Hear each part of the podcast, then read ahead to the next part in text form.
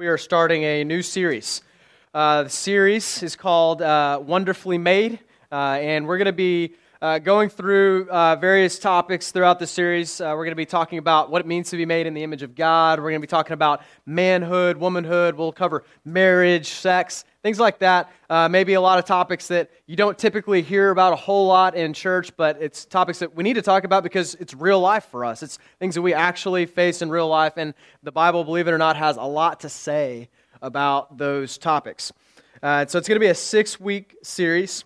Uh, and specifically, we're going to be looking at the similarities and the distinctiveness of males and females, as well as uh, God's design regarding sex and marriage and singleness and all those things. And I want to preface up front uh, some of you may not have heard of him, but some of you may have. I, I owe uh, a great debt to Matt Chandler, uh, who's helped me a lot in preparing for this sermon series. He's a pastor uh, in Texas. And uh, I don't know him personally. I wish I did because he's pretty awesome.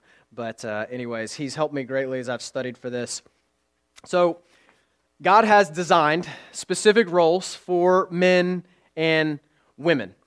So, being a man and being a woman is more than just anatomy, right? What makes a man a man is not just that uh, he has testosterone going through his body and that he has male genitalia, okay? And by the way, I'm going to say things like that, so let's just get comfortable with it now, all right? Like, let's, we're, we're all adults here, and so we can talk about these things. But that's not what makes a man a man because 12 year old boys have that. And we would not call a 12 year old boy a man, right? We wouldn't look at a 12 year old boy and go, wow, look at that man right there. No, it's a boy, right? And the reverse is true for women, right? Just uh, anatomy is not what makes a female a woman, right? Uh, their girls grow up to be women, right?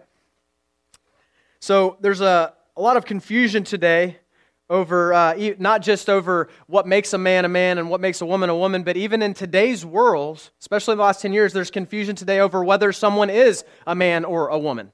Really? If gender is binary or if it's fluid, right? Those are real issues that we face. Uh, and so here's I want to go ahead and stop right here, and I want to preface this, okay? There are some things that we're going to talk about that will seem maybe silly to some of you, uh, but for others, it's a real struggle, or it might be a real struggle for somebody that you know, all right? And so we always say that we want this to be a safe place for anybody to come and learn. And we at Fellowship Oshawa and myself have a deep compassion for those who are struggling with these things, all right? And so we never want this to be so, you know, like maybe some of this stuff is going to sound completely foreign to you, but you have to remember that, you know, there may be people around you where this is a real issue in their life. And so as we discuss these things and we tell the truth, we're going to do so with compassion and with love, all right? Because there's not one person in this room who's without sin. Amen? Not a single person in here is without sin. The gospel is for everybody. Now, we're not going to compromise we're not going to stop telling the truth, nor will we withhold grace from anybody, all right? So the gospel is for everyone. Here's, here's one of the reasons, one of the main reasons that I, I felt like we needed to have this sermon series. There is mass confusion today regarding these things. There is mass confusion uh, and, and that may actually be putting it kindly. Uh, a better word may be delusion. There's mass delusion regarding uh, gender roles and, and what it even means to be a human being today in our culture. Facebook, for example, I'll give you a couple of examples. Facebook uh, now has 72 different gender options to choose from. 72 different gender options to choose from. A couple of them would be uh, asexual, androgynous, bigender, polygender, intersex, transsexual, agender, gender variant, two spirit. The list goes on and on and on and on. And these are these are recent developments. Okay, this isn't something. I mean, this is like within the past ten years we've moved at light speed in this direction. I read another sad story about a a, woman named uh, Kyle Myers, uh, and she's raising her two year old uh, whose name is Zoomer. And I was like, all right, that's cool. You know, that's not I haven't heard Zoomer before, but you know, whatever. Um, but um, she's raising Zoomer to be a, a Theyby. A Theyby. Uh, a Theyby is a gender neutral baby. Uh, here's a quote uh, in the article from her. She said, Sure, there are biological differences among the sexes. I get that. But once I was exposed to it, I couldn't unsee or unlearn that gender is a social construction. So let me try to pick apart what she just said there. She just said that gender there are biological differences among the sexes. And then she said, but gender is a social construction. So essentially, what she just, it would be like me saying, this music stand is black, but actually it's white, right? So this, it's an example of confusion, right, that we have over these topics today in our culture. And I mean, there were tons of stories I could have chosen from. We just don't have time to go through them, but there are tons of stories just like this. It's not just confusion over binary and or fluid gender, though. Uh, there's also confusion now over what it means to be a man and a woman. So, for example, is the essence of manhood really how far you can stick your chest out, or how much money you have, or your sexual prowess? Is that really what manhood is? Because that's what the culture's telling us, right? I mean, that's what advertisements tell us. That's what we get bombarded with. That's what it means to be a man. But is that really true? Is the essence of woman, womanhood really how, you know, sexy you look? Is it how independent you are? Is, it, is that what it means to be a woman? Because that's what the culture is discipling ladies to believe today. Uh, something we're going to come back to again and again in this series is, is this it's God's design Staying within God's design leads to human flourishing, and departing from his design leads to disaster. Staying within God's design leads to human flourishing, and departing from his design leads to disaster. So, if that's true, then it's pretty important that we know what God's design is, right? And so that's, what, that's one of the reasons we're going to go through this series and we're going to talk about these things. So, what I hope you will be open to seeing throughout the series, no matter where you're at, I just I, I plead with you. I want you to be open throughout this series to seeing that you were wonderfully made and designed in the image of God. Okay? You are not an accident, and what you do with your life and with your body matters. And your gender matters. God made you that way for a reason. So let's start off by answering a basic question Why did God make you? Why did God make you? Well, the short answer is for his glory. Uh, Isaiah 43 7, God says, Bring my sons from afar and my daughters from the end of the earth, everyone who is called by my name, whom I created for my glory, whom I formed and made. The Westminster Catechism, which is like basically a big theological document or statement um, that uh, a lot of our theology is based in today as Protestants. Uh, the first line says this the first article says, Man's chief end, or number one role is to glorify God and enjoy Him forever. And by the way, back then in 1646, when they said man, they meant people. So, man and woman's chief end is to glorify God and enjoy Him forever. So, what this tells us is that life is not about you. It's not about you. Is that blowing anybody's mind right now? Is that a revelation? Yeah. Well, so I mean, because let's be honest, all of us have a tendency to kind of think that way, don't we? Like we do we're naturally, we tend to be selfish people, right? In our, in our nature. But the earth does not revolve around Jared, it revolves around God. God made you and He made me for His pleasure. Do you know that? He made us for His pleasure. Now, maybe you're thinking, that sounds a little narcissistic. Anybody know narcissistic means? Remember Narcissus, the, the Greek uh, mythology? So Narcissus was the one who uh, he started looking at his reflection in the water, and he loved how much that he, he uh, how how good he looked that he just never left, and he ended up dying sitting by the water. He stayed there for decades and decades, just gazing at himself. His name was Narcissus. That's where we get the word narcissism. You're welcome. You just learned something at church. So here, here's the deal. It, it sounds narcissistic, but but the, the thing is, that's because it's right for God to be narcissistic. Because if God is truly the greatest being in reality in the universe, then why would God be about anybody else's glory? It doesn't make sense for God to be about anybody else's glory or to revolve his attention around anybody else except himself if he is, in fact, the greatest reality in the universe. So, what does it look like for us to glorify God? Uh, I love the way that Psalm chapter 100, 100 excuse me, verse 2 and 3 puts it. Here's what it says It says, Serve the Lord with gladness, come into his presence with singing. Know that the Lord, he is God. It is he who made us, and we are his. We are his people and the sheep of his pasture. So, the first thing it looks like to glorify God is to know that He is the Lord. That, that word Lord means He's sovereign over everything. He's in charge, not me. He's the one that the universe revolves around, not me. And, and when we acknowledge that, when we know that, and when we confess that, then that makes an impact on our life because we can't just make decisions about our, our, our everyday lives without thinking about, well, what does God say about these things, right? Like that has to matter if we're going to know that the Lord, He is God. That's one of the ways we glorify Him. And then it says in verse 2, it says, serve Him with gladness, come into His presence with singing. So we our lives become about how can I serve God by the way that I act when I'm at work, and by the way that I treat my spouse, and by the way that I parent my kids. How am I bringing God glory in the everyday things of life? God, what's amazing uh, is that God first crowned you with glory so that you would give him glory.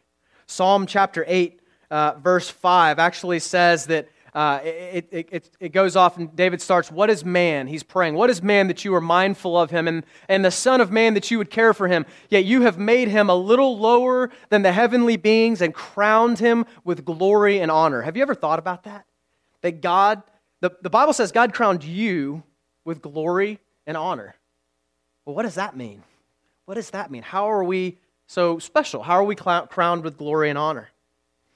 Well, Let's go to Genesis chapter 1 for the answer. Genesis 1, 24 and 26, and we'll see, or 24 to 28, and we'll see exactly how we are crowned with glory and honor. It'll, it'll be on the screen behind me as well.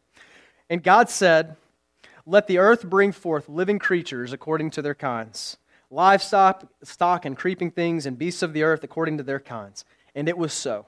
And God made the beasts of the earth according to their kinds, and the livestock according to their kinds, and everything that creeps on the ground according to its kind. And God saw that it was good. Now listen to this. Then God said, Let us make man in our image, after our likeness, and let them have dominion over the fish of the sea, and over the birds of the heavens, and over the livestock, and over all the earth, and over every creeping thing that creeps on the earth. So God created man in his own image. In the image of God, he created him. Male and female, he created them. And God blessed them, and God said to them, Be fruitful and multiply, and fill the earth and subdue it, and have dominion over the fish of the sea, and over the birds of the heavens, and over every living thing that moves on the earth. So, the first six days we, did, we don't have time to read the whole chapter, but the first six days, at the end of each day, if you've read the creation narratives, it says, And God saw that it was good, right? Like every, every after every day. But you notice, after God makes man, what does it say? Later on in, in, in, in the chapter, it says, God saw that it was very good. The Hebrew, uh, so there's no Hebrew word for very, so it literally just repeats. So it says, God saw that it was good, good. So that means that it was like really good. Not just good, but good, good right?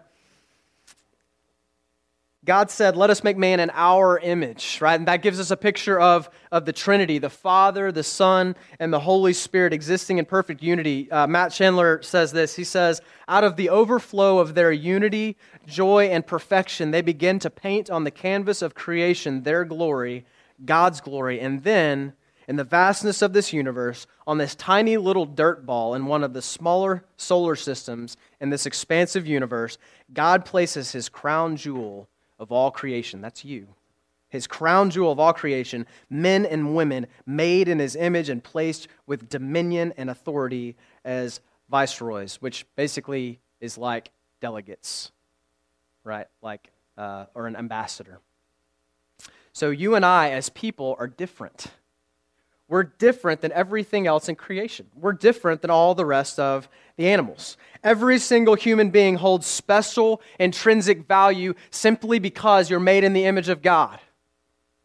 I don't care what kind of deformity you were born with. I don't care if you're a vegetable in a coma. Your life matters because you were made in the image of God. If let's put it like this. If you found a human body while you were going for a walk in the woods, a dead human body, what would you do? What would you do? Well, I'd probably freak out. That's the first thing I would do. And then there would probably be an investigation because I'd call the police. The police would come and probably forensic units, you know, would show up. There'd be an investigation. There'd be a demand for justice, right? Because we're going to want to know how did this horrific thing happen? That's how we react, right?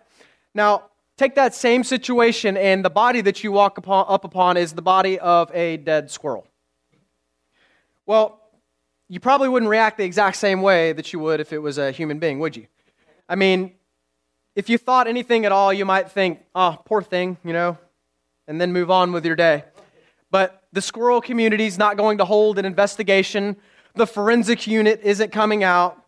It's just that the squirrel is dead and life goes on, right? Despite what organizations like PETA says, the People for the Ethical Treatment of Animals, human beings know that human life holds value that an animal does not, okay? There's a reason we react that way, right? When there's a human being in pain, right? it, it, we can't even look, right? We want to turn away, right? You don't take your grandma to the doctor and put her down when she gets old and she can't walk anymore, do you? We don't do that. No. But you do do that with your dog, right? After your dog is suffering and in pain, it, it makes you sad, of course. Like we, my family just had to put down our family dog uh, down in Texas about four months ago, and it was sad, right? My family cried, and, and that dog was with us for a long time, but, but he's a dog, and you can get a new one, and then you'll feel better. You can't get a new grandma, right? Here's the deal. There's, so there's, you have intrinsic value as a human being, and there's three primary things that God made you to do, right? And we see that in Genesis 1. Number one, it says that God made people to rule over creation. God says in verse 8, he says, subdue the earth. So that means that animals don't rule over us. There's no planet of the apes happening. That's not that's a movie. It's not going to happen in real life. Animals don't rule over us, right? We rule over the rest of creation. Now this does not mean that we can be cruel to animals, okay? Because we're called to be stewards, right? We're to take care of creation, not destroy God's creation, right? And secondly, it says that God made people to be fruitful and multiply. God said, Be fruitful and multiply and fill the earth. And here we see one of the main purposes of marriage it's to procreate. What are we multiplying? We're multiplying God's image bearers, right? For God's glory, we're multiplying God's image across the face of the earth. And lastly, God made people to enjoy Him and His creation. We didn't read it, but verse 29, he, he tells Adam, he says, Behold, I have given you every plant yielding seed that is on the face of the earth, and every tree with its seed and its fruit. You shall have them for food. God makes man and woman, he plants them in the Garden of Eden in this perfect paradise, and he says, I've given you all of this for you to enjoy, and I want you to enjoy it. Because he wants us to enjoy him and enjoy the good gifts that he has given us. So you were made to rule over creation, to be fruitful and multiply, and to enjoy God and His creation. Now, there's a question that comes up. If we're made in the image of God, then how are we like God and how are we not like God? Because we, we, we can't really say like that we're exactly like God, right? There's obviously some differences, but there's obviously some similarities because we're made in his image. So how are we like God? Here's seven, seven ways that we are like God and therefore unlike the rest of creation. Number one, we can form relationships. We can form relationships with one another and with God. Animals can't do that. I have a dog named Timbit. I love Timbit. He's a great dog. He's named after Tim Hortons donut holes. Yes, his name is Timbit. But Timbit is not worried about what other dogs in the neighborhood think about him, right? He's not like sitting in the house going, oh gosh, I barked at that dog yesterday. I hope he's not mad at me anymore. Right? Dogs don't do that. Timbit does not seek the Lord with his whole heart. He, he doesn't pray, The Lord is my shepherd, I shall not want. He just knows Dad gives me food, and that's what I want. That's what Timbit does. We can form relationships. Secondly, we have emotions, right? We love, like we hate, right? We, we, we have these, these strong emotions that uh, are from God. God created those. We can choose to disregard instinct, right? So we don't always operate off of instinct, right? Sometimes, like, you know, you've uh, read stories in the news about where somebody will lay their life down for another person. You know, the tigers at the, zoo, at the zoo don't go on a hunger strike for better living conditions, right? The tiger just knows, like, when they put food in my cage, I'm going to eat it because I'm hungry. Fourth, we have a sense of right and wrong. We, we know between right and wrong. Now, I know that some of you may have animals and you're like, well, my animal has a sense of right and wrong. Because whenever I scold him and he does something bad, he goes, cowers in the corner and he tucks his tail between his legs and stuff like that. Here's the deal your, your animal is not doing that because he feels guilty. He's doing that because it's a learned instinct and he knows that that's when, what's going to keep him from getting in trouble. And here's why I know that that is true. All right? When you do something bad, you oftentimes are still thinking about it four days later. You're sitting there like, man, I just can't believe I did that. I can't believe that, that, that I disobeyed God in that thing, or I can't believe that I, I talked to my kids that way. My dog Timbit is not sulking in the corner because last week he got into our trash and he's just sitting there thinking, God, I can't believe I did that. I'm such a bad boy. He's not doing that. He's over it, right? He's moved on. He's a happy dog and life is good. He's not feeling guilt and shame. Fifth, we're like God in that we rule over creation. Now, we don't rule in the same way that God rules, but God has given us authority, right? Kind of like the owner of a restaurant would give the manager of a restaurant authority to manage, right? That's what stewards are, they're managers. So we rule over creation. Zebras don't put you in the zoo, you put zebras in the zoo. And sixth, we can worship and we can delight in creation. So again, my dog does not whimsically gaze at a sunset and just, you know, in awe over the majesty of God. He's not brought to tears by a piece of music, a beautiful piece of music. He's a dog. But human beings are, right? Like those things can elicit worship to rise up in our hearts and these emotions. And you ever had those chill bumps maybe when you've heard a powerful, you've seen a powerful moment in a movie or in a song, right? That's from God. And lastly, like God, we create. We can create and invent new things. I mean, just look at where we are today from where we were 2,000 years ago. It's pretty amazing. Even 100 years ago. Human beings can do amazing things. Like God, we can create. Now, how are we unlike God? Seven more things. So we can create, but we cannot recreate ex nihilo. That word ex nihilo means out of nothing. Okay? So when God created the earth, he created it out of nothing. There was nothing there, and God just spoke, and things came into being. Now, if anybody in this room could do that, you'd be really, really rich. If you could just create things out of nothing and just like speak and something appeared into your hands, well, you'd be well off and we wouldn't have to keep fundraising money anymore for our church because your tithes would take care of us, right? Just kidding. God created ex nihilo. Secondly, God knows the hearts, minds, and intentions of man. God can see through the fluff. He knows your motives, He knows your intentions. Third, God is omnipresent, omniscient, omniscient, and omnipotent. That means He is everywhere, He knows everything, and He is all powerful. We're not. We're limited in our knowledge. We're limited in where we can be. I can only be in one place at one time. We're limited in our power, right? Fourth, God cannot do wrong. It's impossible for God to do wrong. If God were to do wrong, he would cease to be God. God is not a man, he's not a human being. God cannot die. God has power over death.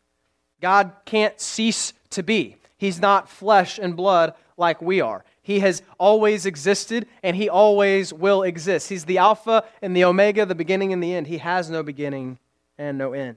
God is spirit, and we're flesh, so that's another way God is spirit. And seventh, we cannot break the bounds of space and time and the laws of physics, but God transcends space and time. He's not bound within them. So, we started by saying that there's lots of confusion that's led to brokenness and chaos.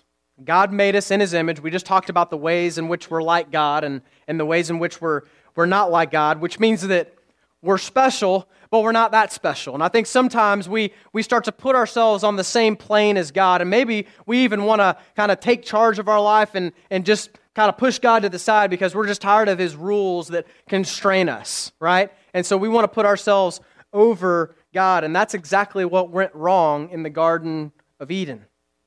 Adam and Eve rejected Psalm 102 and 3, where it says, Know that the Lord, He is God. They forgot that.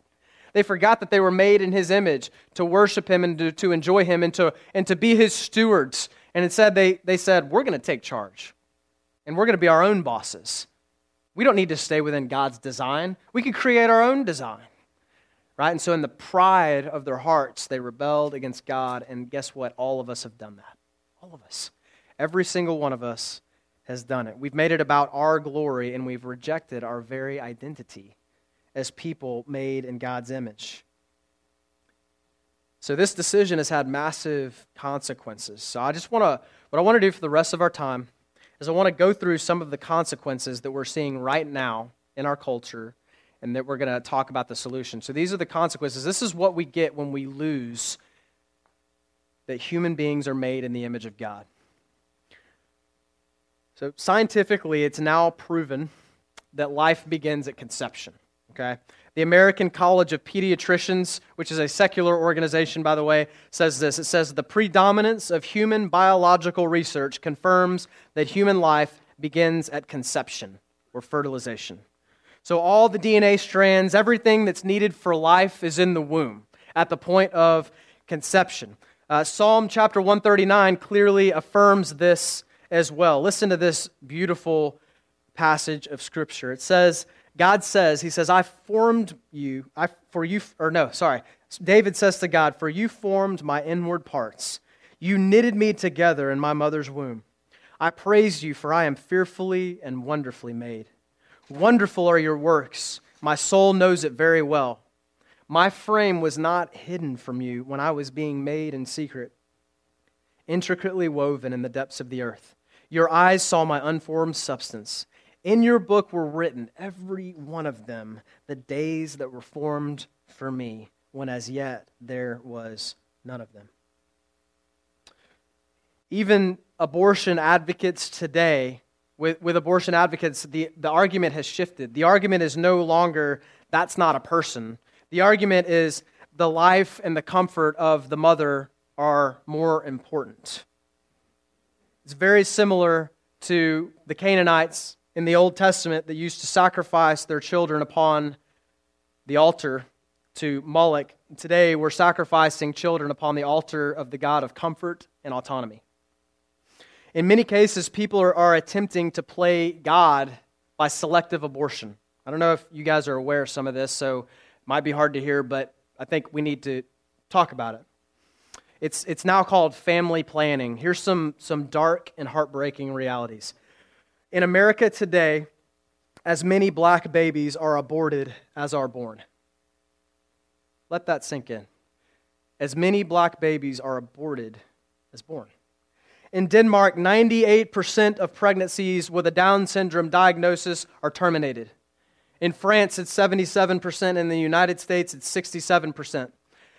Iceland recently boasted that they have eliminated Down syndrome not because they found a cure, they haven't found a cure. They've eliminated Down syndrome because babies, they are because Down syndrome babies, every single one is aborted in the womb, 100%. 100% of Down syndrome babies are aborted in the womb. Church, I'm just going to go ahead and call this what it is. It's murder and it's wicked. It's wicked. Who deceives people's minds into justifying the taking of a human life? Who does that? Anybody know? Satan, absolutely. Satan does. You know why? Because Satan hates God. And he hates people made in the image of God. He hates every single person in this room. He hates every single person out there. Now, I recognize that there is a real possibility that there may be women in here who have had an abortion, so I want to speak to that for a minute. There is not a single person in here who's innocent. Not one. All of us are guilty before a holy God. And here's the deal Jesus said, if you, if you even hate your brother, if you have hate in your heart towards your brother, or even if you call them a fool, that you're liable to judgment, that you're guilty enough for the fire of hell. So I'll admit, there's been times in my life where I've hated somebody, right? Where I've wanted to pummel somebody. And so the Bible says that I'm guilty too, that I need that grace and I need that forgiveness. So if you've had an abortion, then this morning what we're talking about might be hard for you to hear, but it's your first step towards freedom from the weight of guilt and shame. because maybe you've been bearing it down, but I know for a fact that we carry around guilt and shame. And what I'm trying to tell you this morning is that you don't have to anymore. This morning you can lay it down at the foot of Jesus Christ. 1 John chapter 1 says, if we say we have no sin, then we're only deceiving ourselves. But if we confess our sin, God is faithful and just to forgive us of our sin and to cleanse us from all unrighteousness. Everything that you've done. I don't care where you've been, I don't care what you've done. Jesus says that if you lay it down before Him, you confess it, you bring it to Him, and you say, Jesus, I need your forgiveness, and I know that you died on the cross for me, and that your blood can cover my sins. Will you please have mercy on me? And it will go away just like that, and you'll be white as snow. God will not see your guilt and your sin anymore, and He will lift that shame off of you right now. You don't have to keep carrying it with you anymore. That's why Jesus came to die for you, and then He rose from the dead. We covered uh, I briefly touched on euthanasia a bit earlier. Euthanasia would be the uh, basically the termination of a life. Um, uh, when you take your dog to the veterinarian, they euthanize the dog when the dog is terminally ill. And right now, euthanasia of human life is uh, becoming more and more prevalent uh, across our world. And again, there's a reason that we can stomach putting the dog down, but we can't stomach the thought of putting our relative down, right? It just sounds absurd when you think about that. But what about you may ask you may be thinking or you may be asking me, well Jared, what about somebody who's terminally ill and they're in great pain and anguish? What about that? How does that change things? I want to read a quote by Joe Carter, uh, who's a, a pastor in Canada. He, he writes a lot of blogs for the Gospel Coalition. And here's what he said he said, The dying are still the living, and their inherent worth is not diminished simply because the remaining moments on earth are few. The dying are still the living. Regardless of how terminally ill they are, they are still a human being made in the image of God, and they have dignity. And, and, and here's, here's the thing, guys we did not give ourselves life. We do not have the authority to take it, not even our own not even our own. Doctor assisted suicide is still suicide. Just because it happens in a sterile room by people with white coats behind a curtain doesn't change it. Incredibly, physician assisted suicide would have been considered insane throughout the entire history of the world up until about 50 years ago. Like, it was just unthinkable. And suddenly, but when we lose the, the image of God, when we lose the what's called the imago Dei, which is just another way to say the image of God, then we lose the sanctity of human life. We, we lose the value of it, and suddenly people become disposable. When we stop seeing people as made in the image of God, we'll start seeing them as things that exist for our comfort, convenience, or enjoyment, or things that we can kind of just discard whenever they become too much of a burden. And if you think that sounds crazy and that there's no way that would actually happen, I promise you it can if we lose the image of God. The institution of slavery has always stood on the idea that people are property, hasn't it? Right? It views some races or classes of people as less valuable than others. I mean, think about it Nazi Germany, slavery in the American South, apartheid in South Africa. These are all image of God issues, every single one of them. Failing to see other people as humans with dignity made in God's image simply because of the color of their sin or uh, skin, or simply because of you know an outward feature, because of a, a religious belief or an ethnic origin. Right? Pornography is another image of God issue. Did you know that on the, lo- the world's largest pornography site, in, in 2016 alone, 92 billion porn videos were watched. That equates to 12 and a half videos for every person on the planet on one site in one year. Porn is the degradation and dehumanizing of other real human beings. It turns people into objects of pleasure that exist to make you feel good, and it fuels the actual mistreatment of men and women, and let's be honest, women receive the brunt of this mistreatment. If you think that the, the whole Me Too movement that's kind of risen at, at the same time that the pornography industry is taking off is a coincidence, it's not. Because as, as men begin to saturate their minds with this garbage, right? And they begin to have these, they put these expectations on women and think that this, this fantasy world that they're living in is somehow how women should treat them. And then they go and they place these expectations on women, and that's why you see sexual assault and harassment skyrocketing. And then, and then women are, are beginning to be influenced to feel like, well, now I have to act that way. And if I, if I want to be accepted by my boyfriend or by my husband, then I need to do the same things that, that we see on these videos. Matt Chandler says this. He says, Where the imago Dei, or the image of God, is not understood, it is the weak and the vulnerable who are abused and consumed. Where the imago Dei has been fractured, women will bear the brunt of evil in the world. It is women who will most often be consumed. It will be women who are most often not valued. It will be small children. It's true.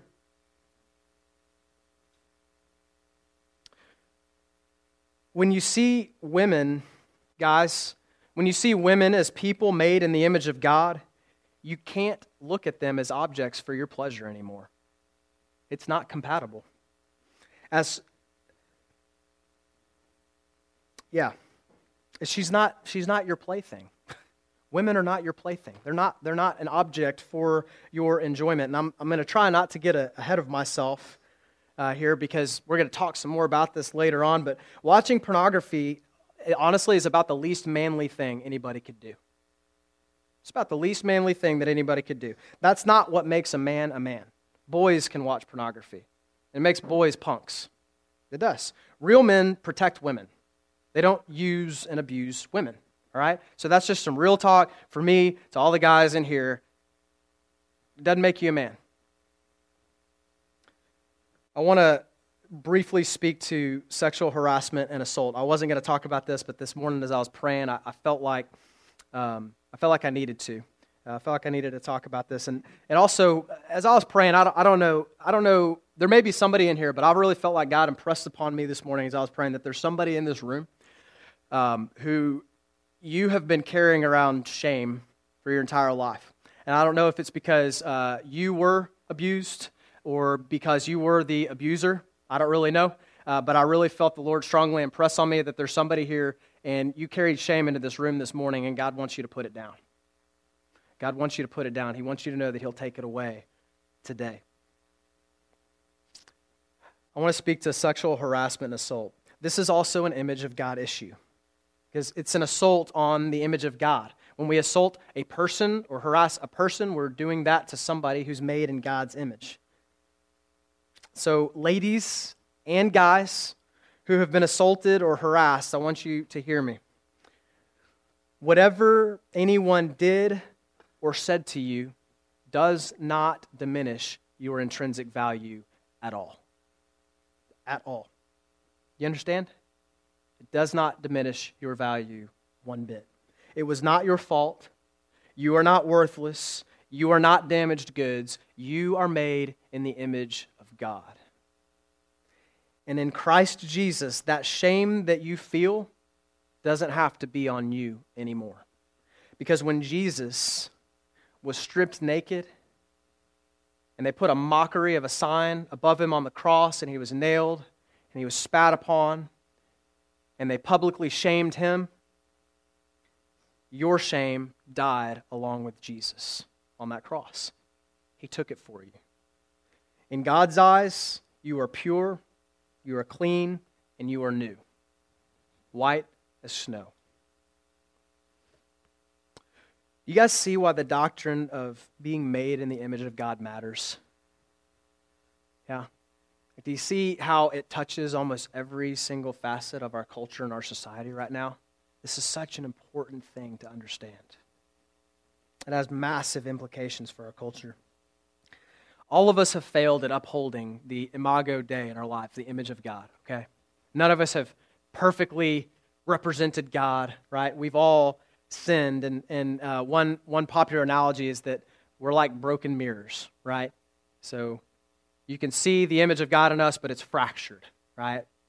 But Jesus came to restore it. See, Jesus is the perfect image of God. In fact, not only is he the perfect image of God, he is God. Colossians 1 15 and 19 says that Jesus, he is the image of the invisible God. In him, the fullness of God was pleased to dwell. So Jesus came and he did what you couldn't do. He did perfectly represent God. And then he did for he died for what you didn't do. So he came to do what you couldn't do, and then he did for you. He died for you for what you didn't do. I'm sorry, that was really confusing because it was a typo on my manuscript. Jesus died for our failure to uphold the Imago Dei in our lives. He perfectly upheld God's image, and then he died to take away the punishment, and then he rose from the dead, and he's alive. And he's on his throne in heaven, and he's promised that he's coming back. And when he comes back, he's going to restore all things to himself. So while the image of God might be marred and smeared in us, it's not in Jesus. And when we place our faith in Jesus as our Savior, Here's what he does. Here 2 Corinthians 3:18 describes it perfectly. Here's what happens when you place your faith and trust in Jesus. It says, "We all with unveiled face, beholding the glory of the Lord, are being transformed into the same image from one degree of glory to another. For this comes from the Lord who is Spirit. So, God, when you are born again, when you place your faith and trust in Jesus for the first time and you are changed and you become a new creation, the Holy Spirit comes inside of you and He begins to change you. And He begins to change you and restore that image of God in you. And He promises that He's going to complete the job until one day you stand before God holy and blameless and with no fear. That's the good news of the gospel. We don't deserve it, but we get it as a free gift. We're going to close in prayer, and then we'll have some discussion questions up on the board about these things. Uh, and then we will, uh, after the discussion questions, we'll have a closing song in our offering. So uh, let me pray. God, I thank you so much for your word. And God, we thank you for making us. I mean, how, how often do we really take time to thank you for the, for the breath that we draw? It's your breath in our lungs. So we pour out our praise. We pour out our praise. God, how often do we thank you for even making us? I mean, we spend most of our time complaining about what we don't have, and yet you actually gave us the gift of life, and you made us in your image. You didn't make us an animal that cannot think and cannot feel. You made us relational beings to love one another and to love you. And God, we've all departed from that. And, and we don't love you and serve you as we should. And we, we turn on you. And then we, we, we hate our neighbor and we, uh, we're cruel to our neighbors and we don't love our neighbors as we should. And yet, God, you are still merciful and gracious. And you loved us so much that you came on a rescue mission from heaven to come and die for us on the cross. And then you didn't stay in the grave, but by your own power you raised from you rose from the dead. I pray that if there's anybody in this room that does not know you as their Lord and Savior and they have not committed to follow you, I pray that right now in this moment that you would grant them the gift of faith and that they would say yes. I pray for anybody in here who's been carrying shame, carrying guilt. God, I pray that right now they would lay it at the feet of Jesus and that you would just lift it off of their shoulders and that it would be gone, never to return. That they would believe the word that you have spoken. You are white as snow. I have made you clean. Whom the Son sets free is free indeed. God, we love you and we worship you this morning. In Jesus' name, amen.